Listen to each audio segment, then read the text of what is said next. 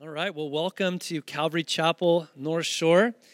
And of course, probably goes without saying that we're we're still on the uh, the lockdown mode of doing church. So um, I hope and pray that um, whenever and however you're listening to this, that you're doing well and that um, everyone's healthy and good. And of course, we're all kind of in the same boat. We're looking forward to the the time when we can get together and worship together um, as the body of Christ. And so we look forward to that. But in the meantime, um, I just want to, um, as, as best as we can, just be consistent moving through and doing our Wednesday night Bible study. And tonight, I, I, know that we've taken a break from Leviticus. We've been kind of hopping around. Pastor Steve and I have both been doing that.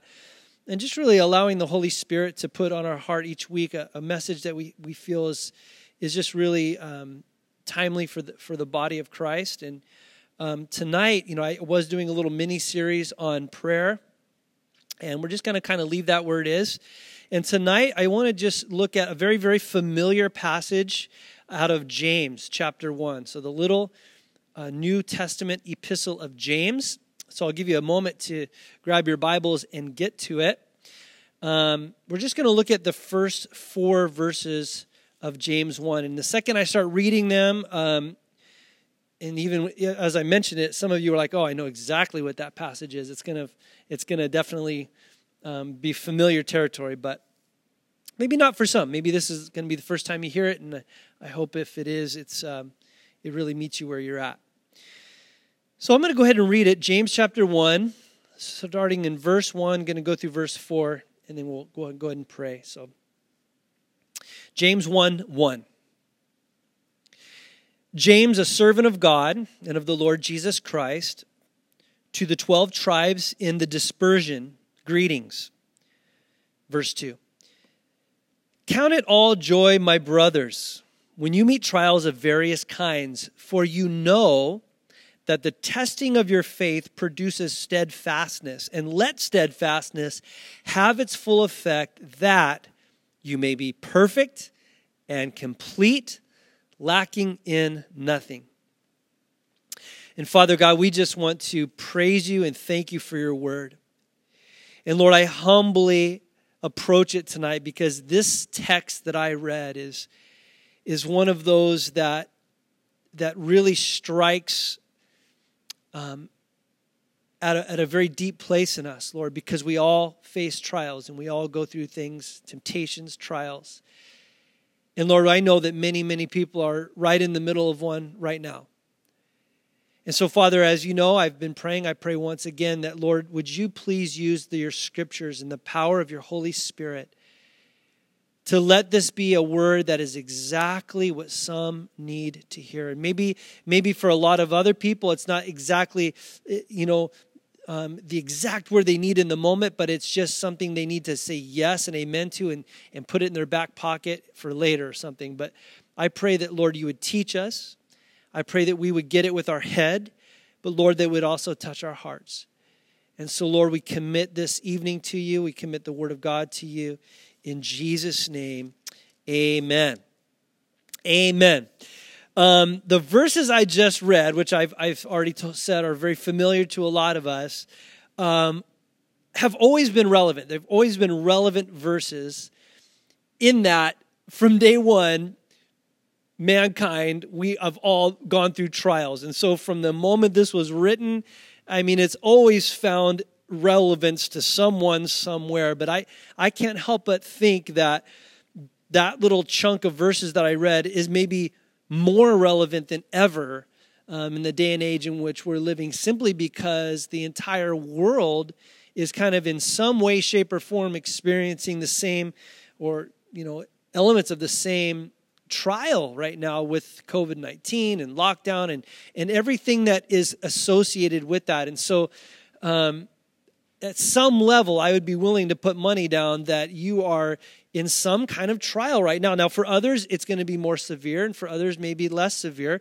But nonetheless, these are relevant verses. In fact, when this whole thing began to unfold with the lockdown order and all of that, this is one of the first passages that really popped into my head. And I've kind of circled back to it, and I've been meditating on the last couple days. But And, and it's interesting because these verses that I read, I have a real love hate relationship with these.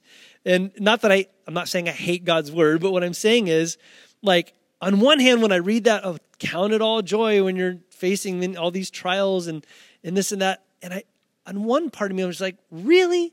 Like, honestly? And there's almost like this part where, like, that is so unreal. That is so, like, non, you know, like realistic and unattainable and usually people quote that to you at the very worst time when like you don't want to hear it and you're going through something and somebody goes well you know all things work together for good for or you know oh i quoted the wrong one that's a great one too but you know count it all joy when you're going through various trials and you're just kind of like shut up you know I, I know that verse so there's a part of me that kind of wrangles with that verse a little bit but at the same time it's such an encouraging verse, and, it, and it's deeply, deeply challenging because, as we'll see, uh, James is not making some glib little statement. There's a lot of weight behind it. So we want to take a look at it uh, tonight.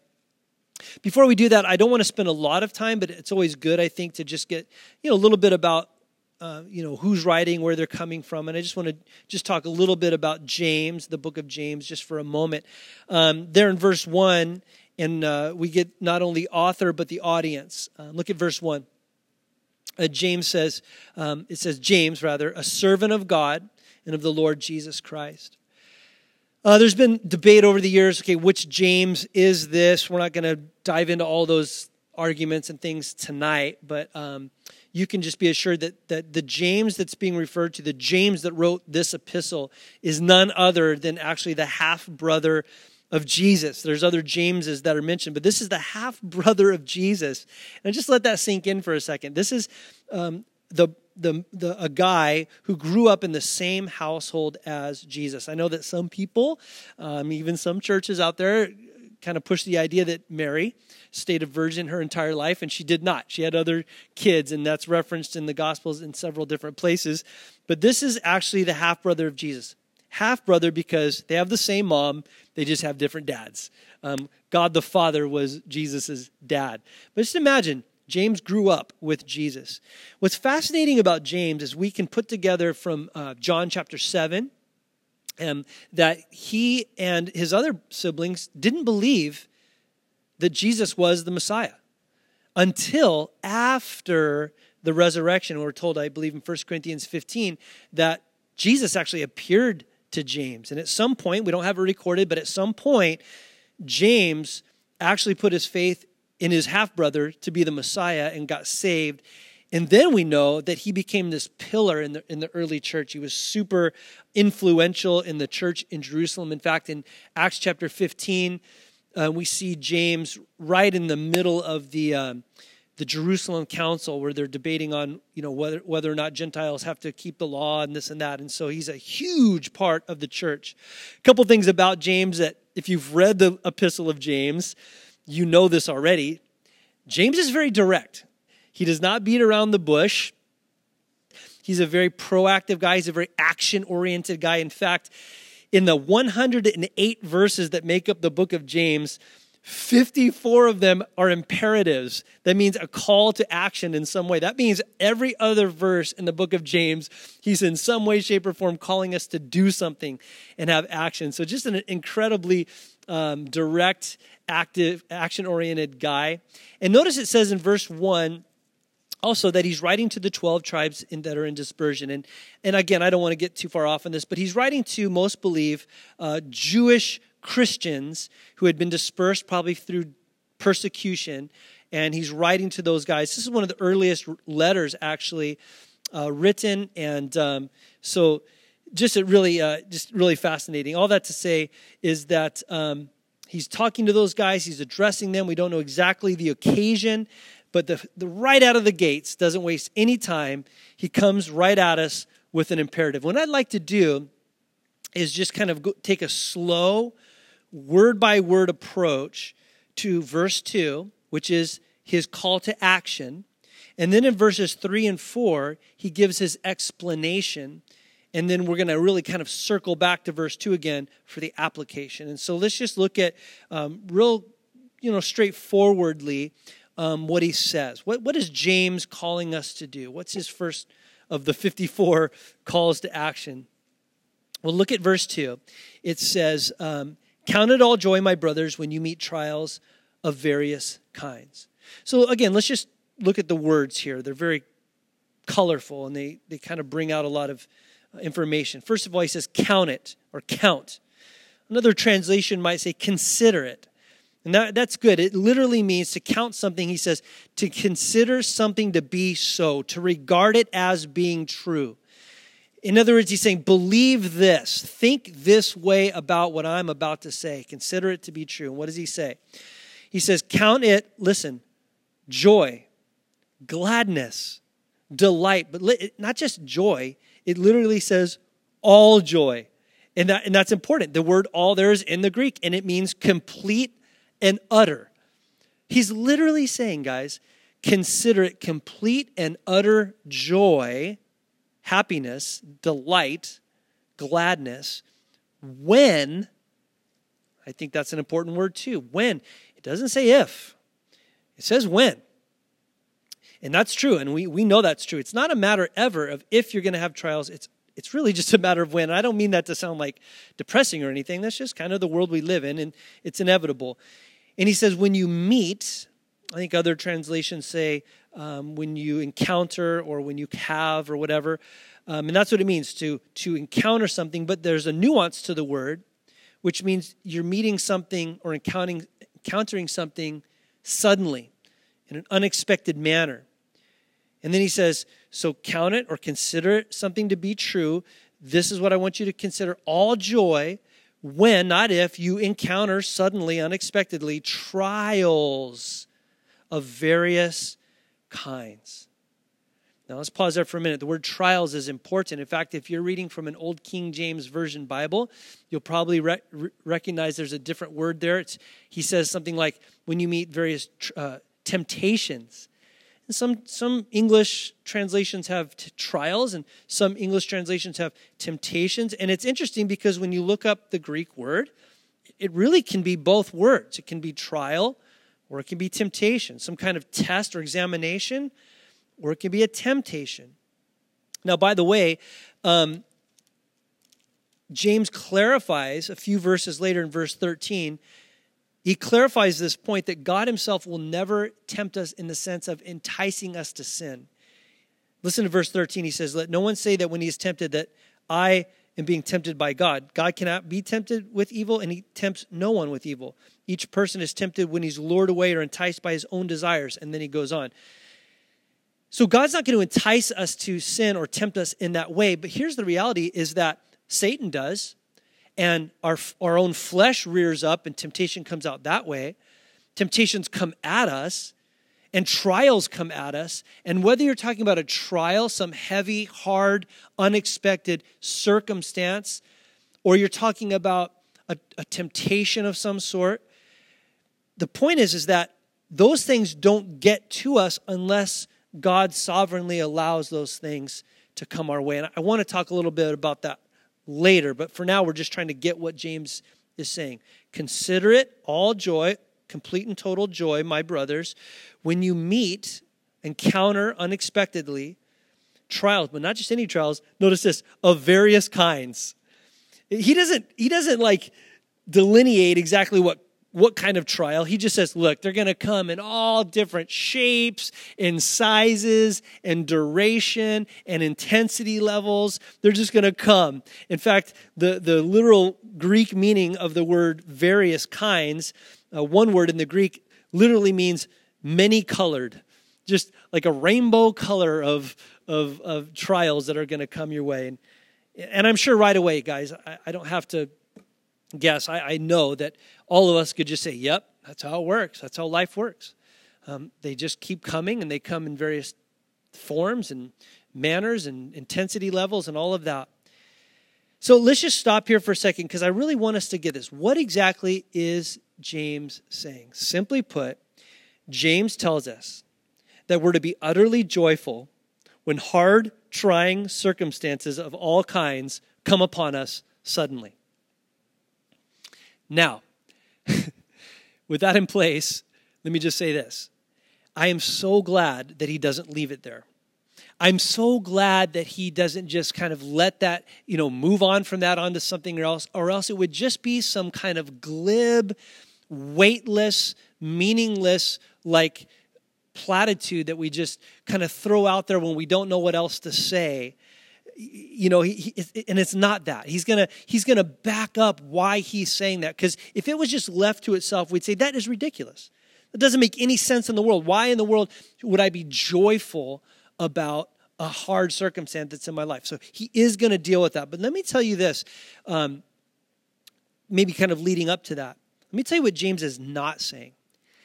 He's not saying that when you're going through something hard um, when you're being really tried in your relationship with your spouse or with your children, with your finances, or with your health, or with your you know car breaking down or some whatever it might be, whatever pressure at work or he's not saying that you put on some fake smile and dance a jig and go, I'm being, I'm having a really hard time. My car broke down. Wee He's not talking about acting fake or anything like that.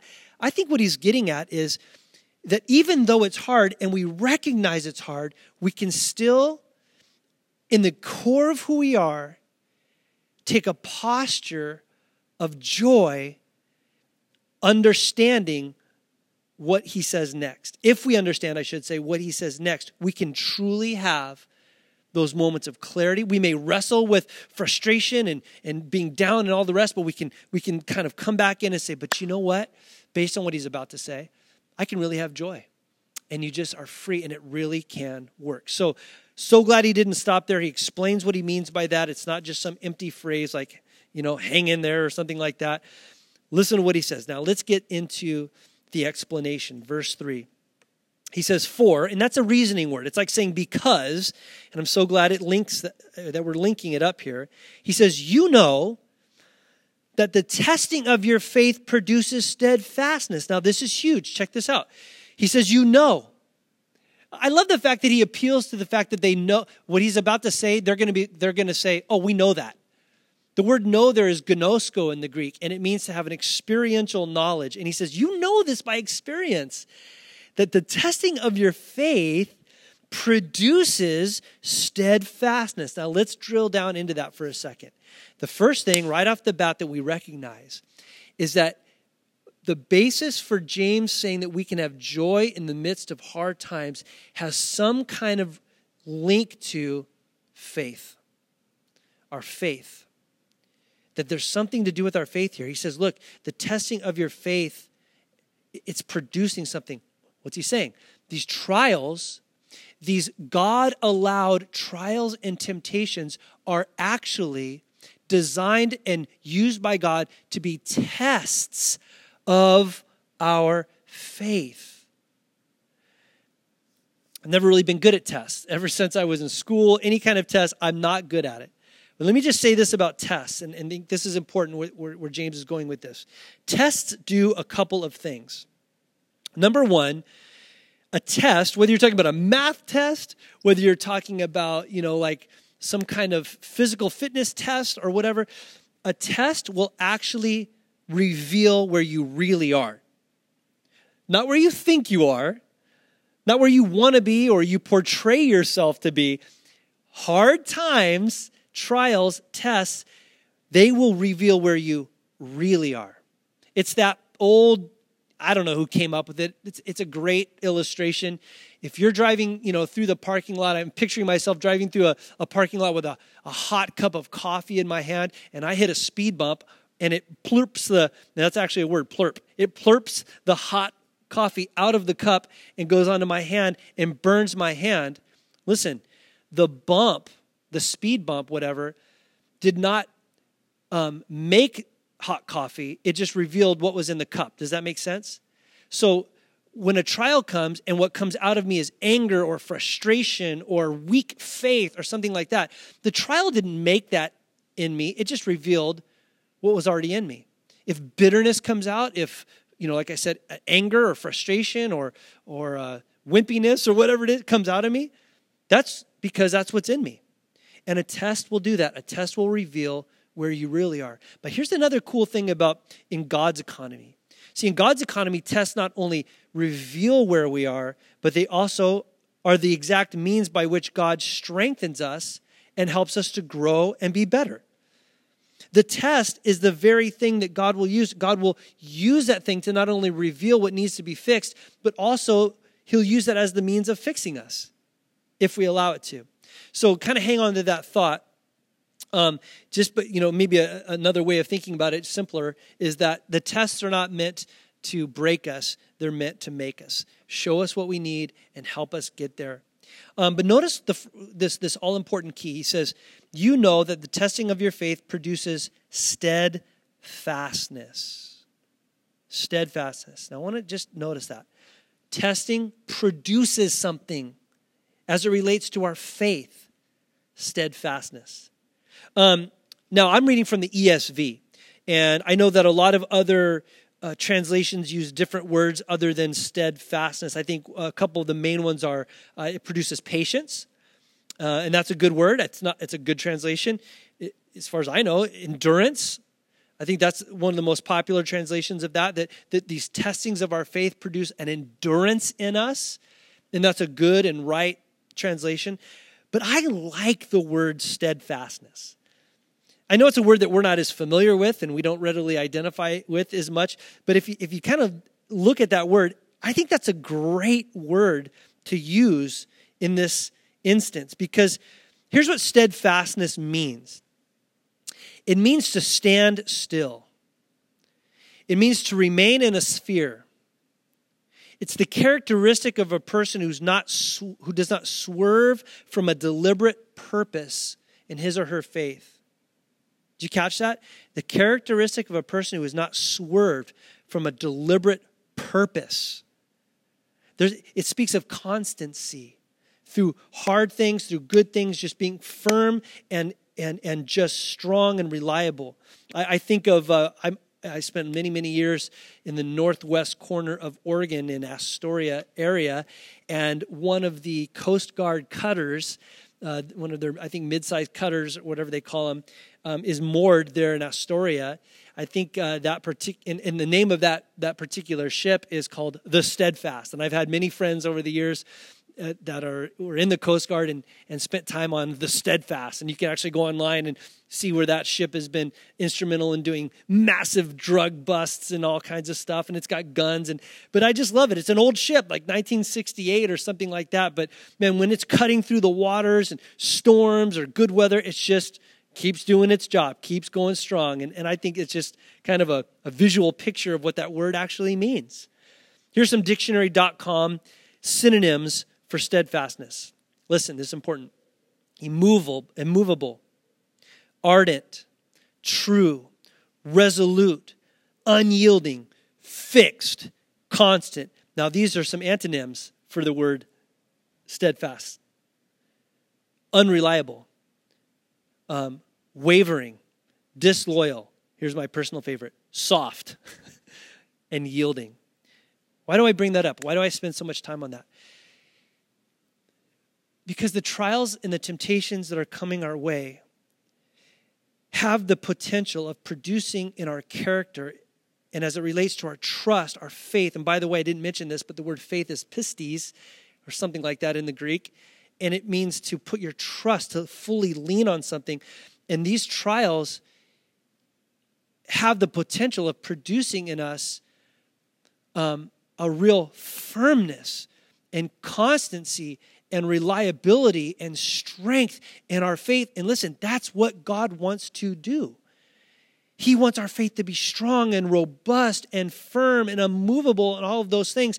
And trials are the thing that's going to get us there. And we'll talk more about that um, in a second. And, and I was thinking about this, by the way. Why, why did trials produce that kind of steadfastness in our faith? And I think it has something to do with this. As a trial goes on, one of the nature of trials is, is that it, it causes us to try to fix it or to get out of it. And I'll talk more about this in a moment or two. But, but as a trial will go on, you know, you kind of end up getting to a point where you can't rely on people and you can't rely on things and you can't rely on governments or whatever. And you just have to trust in Jesus. And as you go through enough trials, you learn that you can just Be trust in Jesus, in his word, in his person, who he is. Okay, so let's keep moving. You know that the testing of your faith is producing steadfastness. Now listen to verse 4. This is the end game.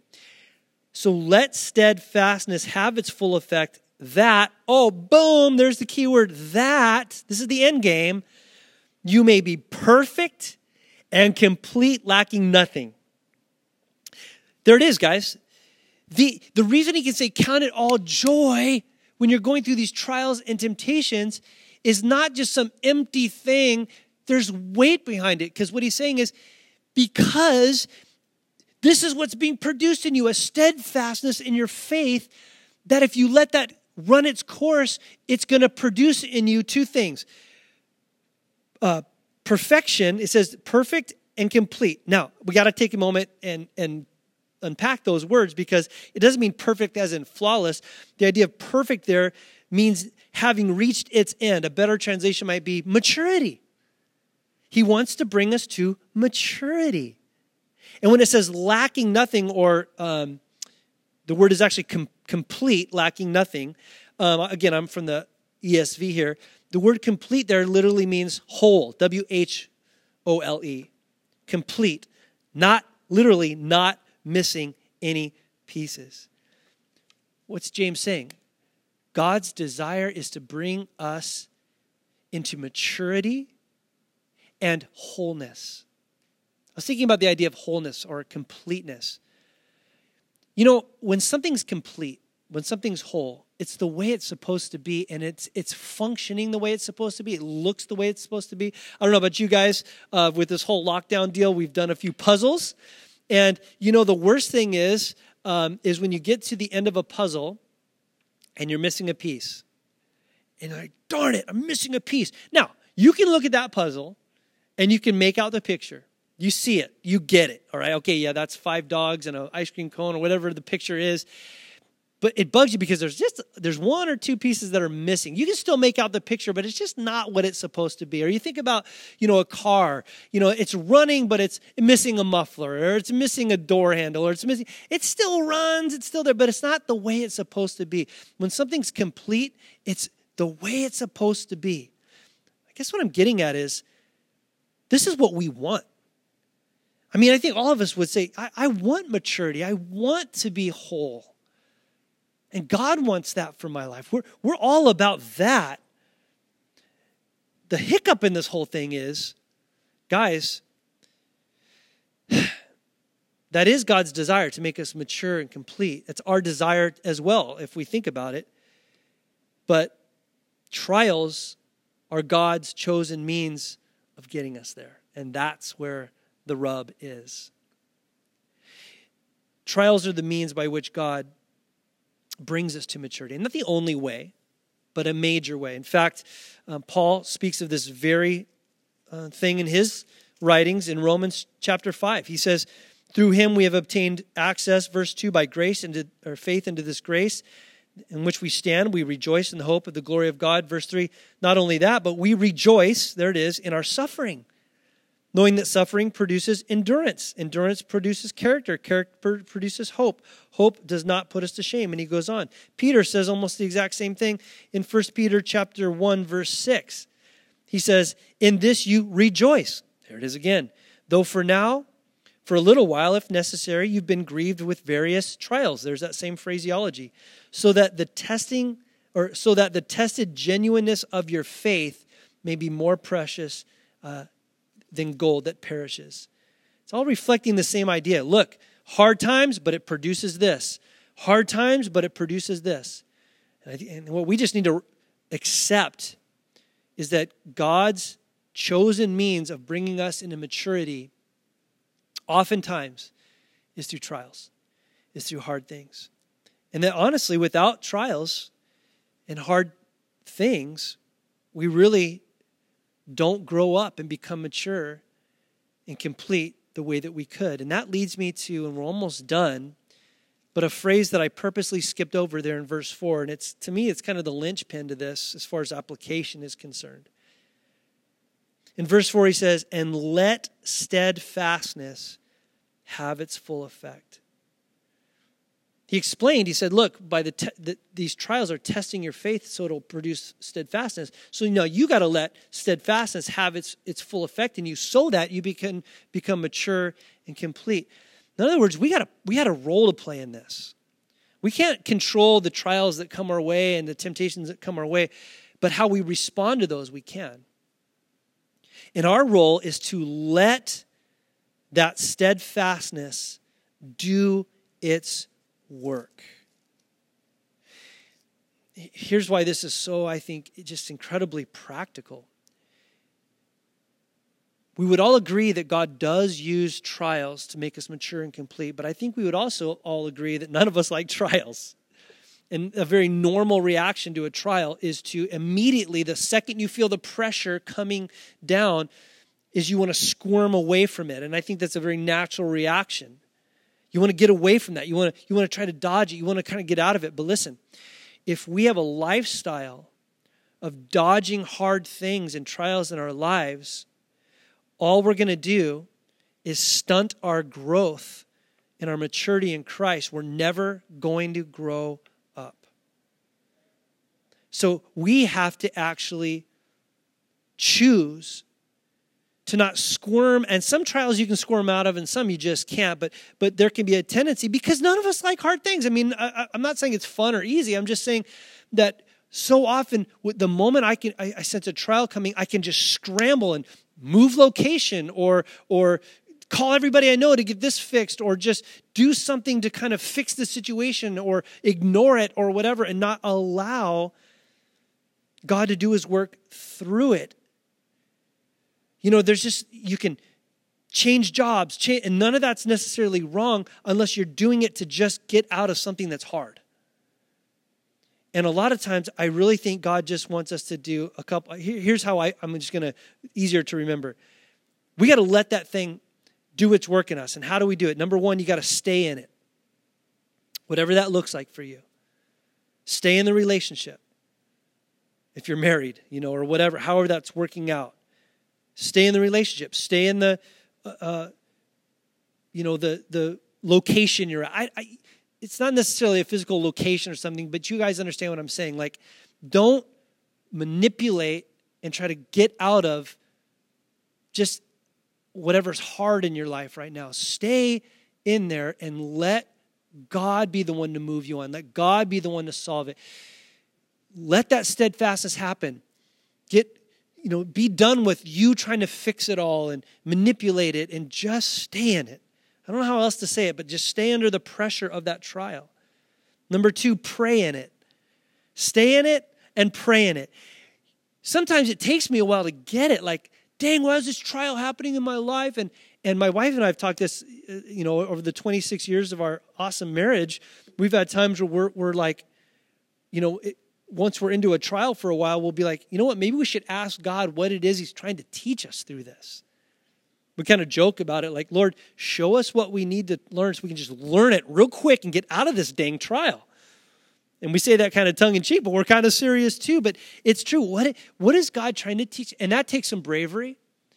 It takes some just being real with God and saying, God, in this trial, will you show me what you're trying to test me on? Will you show me where I need to grow? Will you help me grow? Lord, am I not trusting you in this area of my life? Do I have some blind spot in my life that I'm not seeing? Am I counting on others to do this instead of counting on you? What is it you want to show me through this trial? So stay in it, pray in it, and listen. I don't I don't need to make up an application when there's one right in our face. Verse 2, count it all joy. Count it all joy actually do tonight what James tells you to do. To, to take that trial, whatever that trial looks like for you, and to consider it joy. Not because it's fun or easy in the midst of it, but based on the deep truth that follows that imperative, which is that God is using that trial not to break you, but to make you, to make you mature, to make you complete. And you've got to grab onto that. And so, again, it's not always like you're just overflowing with smiles and giggles, but maybe you just need to stop and say, you know what, Lord? I've not been counting it joyful. I've been complaining. I've been doing this. I've been scrambling. And you know what? I'm just going to choose by faith right now to just say, you're doing something in me through this trial that I may not see till later, but I'm going to believe it. And I'm just going to say, Thank you, Lord. Thank you for sending this trial my way. Now, watch what will happen in your heart. There will actually be a little bit of joy that starts bubbling up, but it starts when you choose to be joyful because you choose to believe what God's word says is true. Now, with that in mind, and, and now I'm really, really for reallys almost done, I want to give you three things to keep in mind as reminders that help you count it all joy. Number one, you have to remember this God is sovereign. God is sovereign. That means He's completely in control and ruling over and overruling everything there is in nature, in nations, in uh, um, the big picture of everything, in the, the, the, the minute picture of your life. He is overruling and ruling over and in control of everything. Read Psalm 139 when you get a chance. Now, admittedly, his ways are not our ways. Psalm 55, verses 8, or excuse me, Isaiah 55, 8 and 9 says, His thoughts are not our thoughts, His ways are not our ways. But we have to, we have to just tell ourselves again God is sovereign. That means that whatever trial has come into my life, God knows. And by the way, there's a promise in 1 Corinthians 10 13 that says, you know, that every, you know, that, that we're, we're all basically tempted with the same things, but God will not allow us to be tempted beyond what we can handle. With every temptation, He'll give us a way of escape that we might endure. And so he will allow certain things. And if he's allowed these trials in your life, he's thought it through. It's not by chance. Did you know that COVID 19 didn't sneak up on Jesus? Did you know the lockdown? Did you know all these things that, that God is still sovereign and he's allowing these things to happen? And he's allowing whatever trial you're going through to happen. Number two, God is not only sovereign, God is good. Now, listen to me. That is not just a slogan that we say in church. And I'm not just saying God does good things. What I'm telling you, this is actually a doctrinal truth. God is good. He does good things because he is in his nature good. And I'm so glad that God is not only sovereign, but he's also good. And his sovereignty is, is being exercised out of this good nature that he is.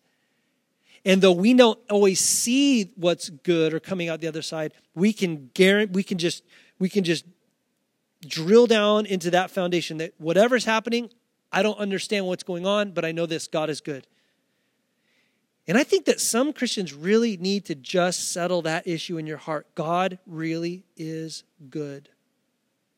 And lastly, God is not only sovereign, God is not only good, but God is love. God is love. It says that directly in First John. And then John also writes that famous verse For God so loved. Now, I can easily see how somebody would say, You don't know what I'm going through. How can you? God would allow this? God is good when this is happening in my life. God loves me when this is happening in my life.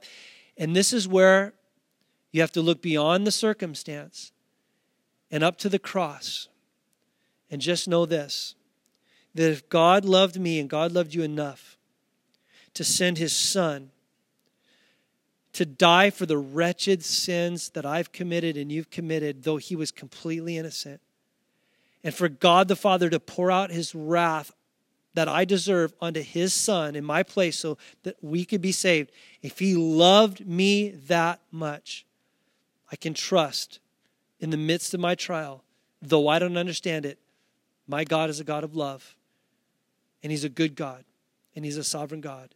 So I'm going to choose to be joyful in the midst of my trial. Guys, I know that I, I took a long time to get through that passage. It's only four verses. I wanted us to think it through. I, I don't want this to just be some little verse we quote. It, it's, it, it touches on deep stuff. I want us to grab a hold of it in our head, but listen, I want you to grab a hold of it in your heart.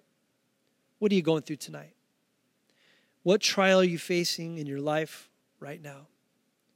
Can I remind you? God is sovereign. God is good. God is love. He wants to take that trial and He's not using it to break you. He really actually wants to make you into a mature and complete believer in Jesus.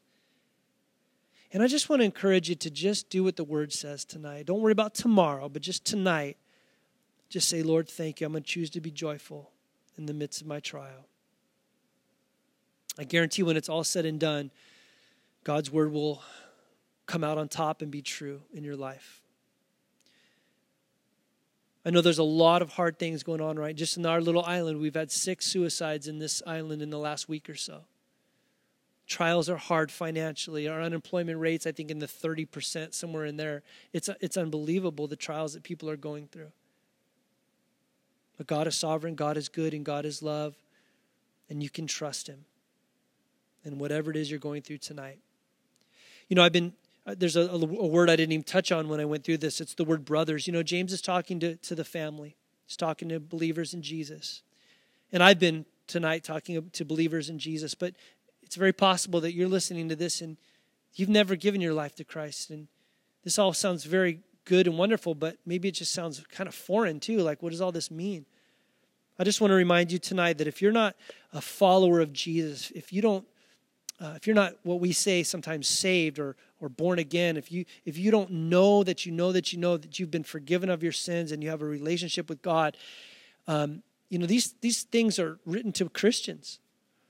But if you if you want to give your life to Christ, if maybe tonight you find yourself saying, you know what, that all sounds good, but but I just want to hear more about this idea of having my sins forgiven. I, I want to be a brethren. I want to be a, a sister. I want to be a part of the family. Listen, I just want to tell you quickly tonight. Listen, God loves you. Uh, he created you to have a relationship with Him.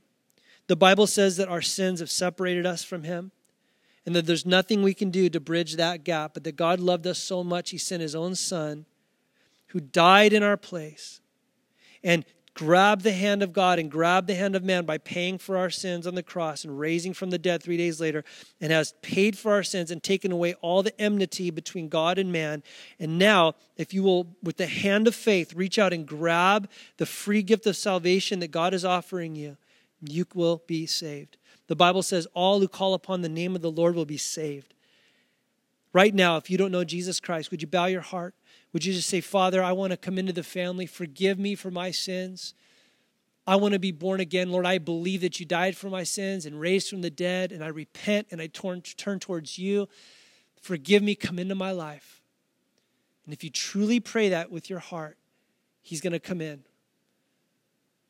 And you can grab onto these promises that we've been talking about tonight. In Jesus' name. Yeah. So God bless you guys. And, and uh, I just I do just want to say one quick prayer um, before we go, but I just pray that you're encouraged tonight. Father, I pray you would take the word, you would apply it to our hearts. God, that we wouldn't like treat this as some little glib thing that James is saying, but that it's actually true. We can grab onto it and and and and just stand on it like a, a solid rock. I pray you touch and bless my friends and my family in Christ, and that Lord, you would get us through the trials that we're currently in. And thank you that you're making us into the men and women of God that we ultimately long to be. We love you and praise you in Jesus' name. Amen.